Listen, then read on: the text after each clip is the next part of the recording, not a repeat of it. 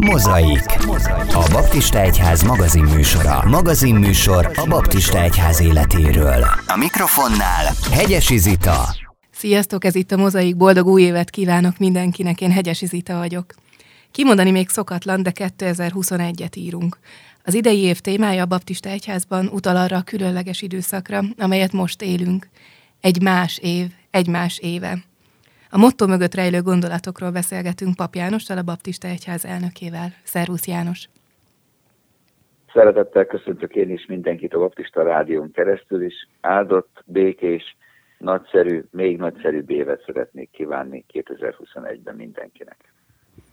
Egy más év, egy más éve. Miért ez lett 2021 elmondata? Talán az első felét könnyebben értjük. Így van, természetesen minden egyes év egy új év, azonban az a bibliai vers, a Galata 6,2, ami motoszkál a szívünkben, egymás terhét hordozzátok, és így töltsétek be a Krisztus törvényét. Ez vált fontossá az elmúlt időszakban, értékelve a 2020-as esztendőt, és előre tekintve a 21-es esztendőre.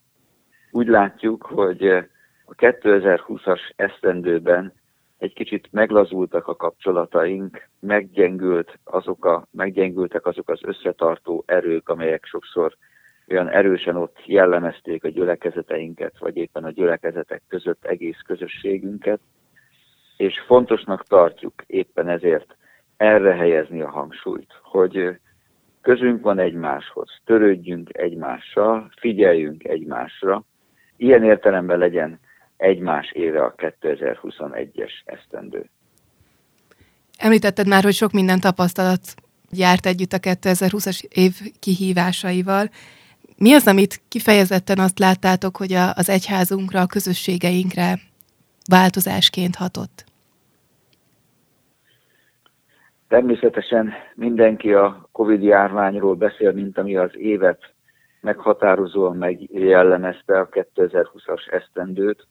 Igen, bennünket sem került el ennek a hatása, és az, hogy tavasszal is, aztán pedig a második hullámban ősszel is gyakorlatilag egy online istentiszteletekre, online találkozási platformokra kellett áttérni. Ez jelentős változásokat okozott a közösségeinkben. Nem csak negatívat, hozott pozitív változásokat is. Például, ha arra gondolok, hogy sok-sok gyülekezet sokkal tapasztaltabb lett ilyen területen való szolgálatban egymás felé, és a körülöttük élő emberek a világ felé való szolgálatban. Az is nagyon jó, hogy sok gyülekezet különféle ilyen jellegű szolgálatait még sokkal szélesebb körben ismerhették meg. A lakókörnyezetben, vagy akár a világszerte lévő emberek, ismerősök, arra rátekintők. Tehát jöttek ebből ki pozitív következmények, változások is. De ha őszintén szembenézünk ezzel a helyzettel, azt is látjuk, hogy sok veszteség is ért bennünket, sok negatív következménye is lett mindennek. Találkozási alkalmak, konferenciák, közösségi események, szolgálatok maradtak el, és talán a legfájdalmasabbak azok, amikor arra kell gondolnunk, hogy egy-egy haláleset kapcsán nem lehetett úgy elbúcsúzni, olyan módon megtenni, ahogyan ezt szerettük volna, vagy sokan szerették volna. Vagy egy mennyegzői istentiszteletben együtt örülni a fiatalokkal nem lehetett, vagy nem csak nagyon korlátozott módon lehetett. Sorolhatnánk ezeket a helyzeteket. És mindezek egy olyan következménnyel jártak, hogy a gyülekezetek testvériségében való közösségi kohézió erő az változó módon, de mindenféleképpen gyengült sokfelé. És erre szeretnénk válaszolni ebben az új esztendőben. Egy más éve. Hogyan szeretnétek ezt megvalósítani? Ugye tervezni azért 2021-et se lehet igazán, hiszen nem tudjuk, hogy meddig tart még ez a veszélyhelyzet, meddig leszünk még ilyen kivételes, rendkívüli helyzetben. Mi az, amit terveztek, mi az, amit célul tűztetek ki erre a 2021-es évre? Először is szeretnék a gondolkodást, a figyelmet erre irányítani. Tehát, hogy ne csak magunkat tődjünk, ne csak a saját biztonságunkra gondoljunk, ne csak a szűkebb körű családunknak a dolgaival foglalkozzunk, vagy a félelmünkkel, hanem lépjünk, merjünk kilépni, és gondoljunk arra, hogy a másiknak, egymásnak szükségünk egymásra. És ez a fajta gondolat, ez a fajta hangsúly hadd legyen ott a szolgálatokban is, a gyülekezeti közösségek tervezésében, gondolkodásában is. Igen, tudjuk, hogy mikor fog ez a vírushelyzet annyira lecsendesülni, engeni, hogy a széleskörű személyes jelenléttel és olyan eseménnyel is találkozhatunk, megtarthatjuk ezeket, amelyekben a közösségi élmény, vagy a közösségi szolgálat megjelenhetnek. Mindenképpen hangsúlyt helyezünk arra, hogy az év közepére, második felére jelentős eseményeket, programokat, olyan dolgokat próbáljunk előkészíteni, és ehhez szükséges forrásokat is biztosítani, akár gyülekezeti, vagy közösségi, szélesebb közösségi szinten, amik egyrészt a belső közösségépítést erősítik, másrészt kifele, ami szolgálatainkat, a szeretett szolgálatunkat tudják tovább közelvinni az emberekhez. Nehéz jól tervezni, de nem is konkrét alkalmakban, inkább azoknak a feltétel rendszerében gondolkodunk, azaz, hogy hogyan tudjuk úgy előkészíteni az évet, hogy ezekre lehetőség legyen az év során. Mit gondolsz, mi az, amit Isten tanít nekünk ebben az időszakban? Mi az, amit akár a beszélgetésekben, hiszen nagyon sok emberrel, akár közösségvezetőkkel, lelkipásztorokkal, gyakorlatilag világszinten rengeteg keresztény vezetővel beszélgetsz. Mi az, amit tapasztalsz abban, hogy Isten hogyan munkálkodik közöttünk ebben az időszakban? A keresztény életben van egy zsákutca, amelybe bele-bele tévedünk, amikor arra gondolunk, hogy ki a felelős az én lelkemért. És néha azt gondoljuk, hogy felelős a vasárnapi iskolai tanító, felelős a lelkipásztor, felelős a gyülekezet vezetése, felelős az egyház vezetése, nem tudom ki még, mások, akik azért vannak, hogy gondozzák az én lelkemet. Az ember, aki ezen a vágányon gondolkodik, az a mostani helyzetben egyre másra a csalódásokat és a hiányokat fogja megélni.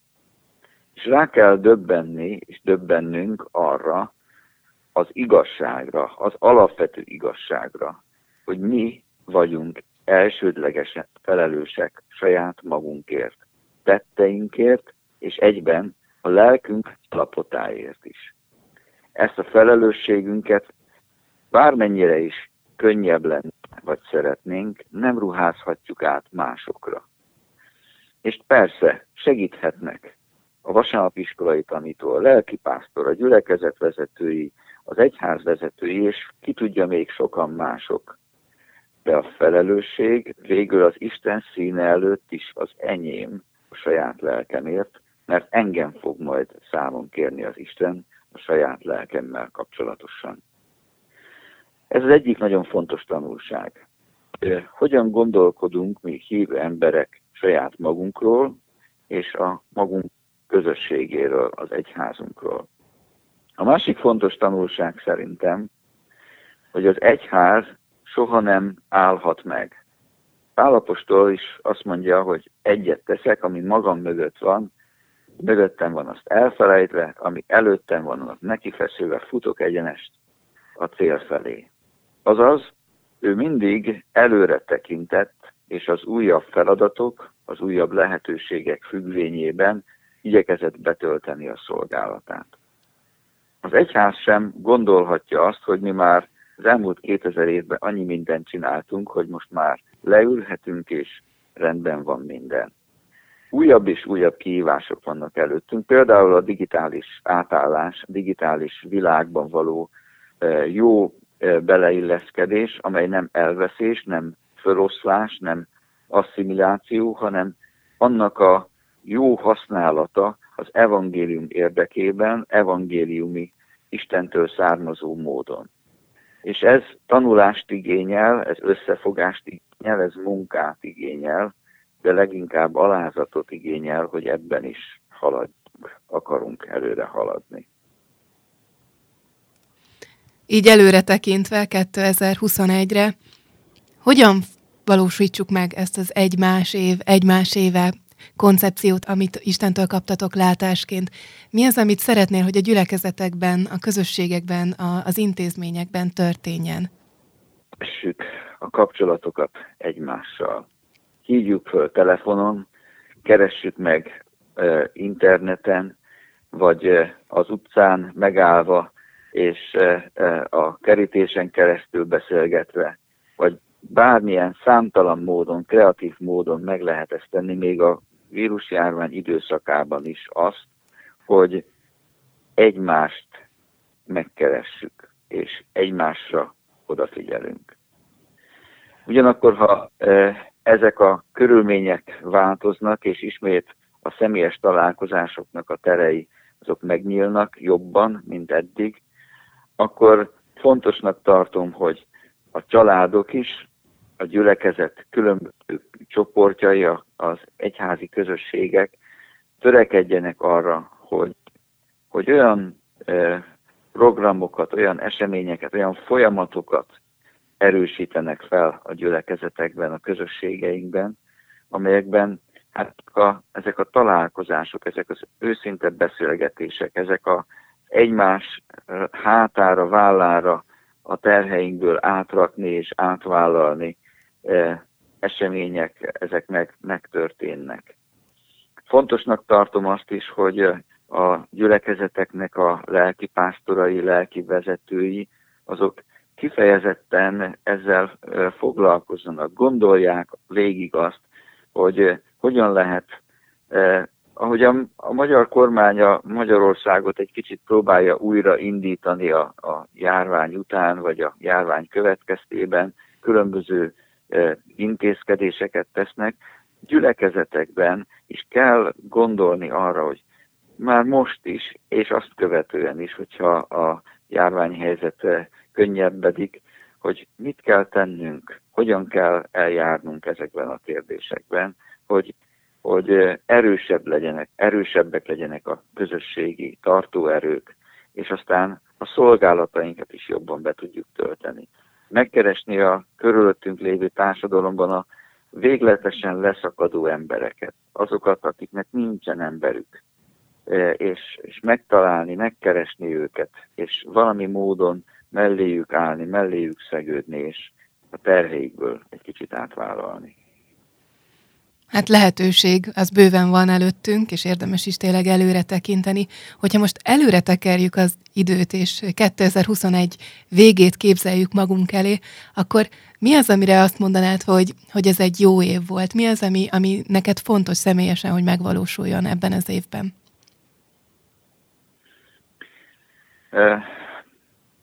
A hőmérőt arra használjuk, hogy amikor úgy gondoljuk, hogy lázasak vagyunk, akkor gyorsan megmérjük, és kiderül, megmutatja, hogy ez így van, vagy nem. Egy közösségben, egy egyházi, gyülekezeti közösségben is a tapasztaltabb emberek gyorsan a hőmérőjükkel, a lelkükkel érzékelik azt, hogy van-e belső tűz, összetartás, a szeretetnek a tüze ott van, vagy meghidegedett.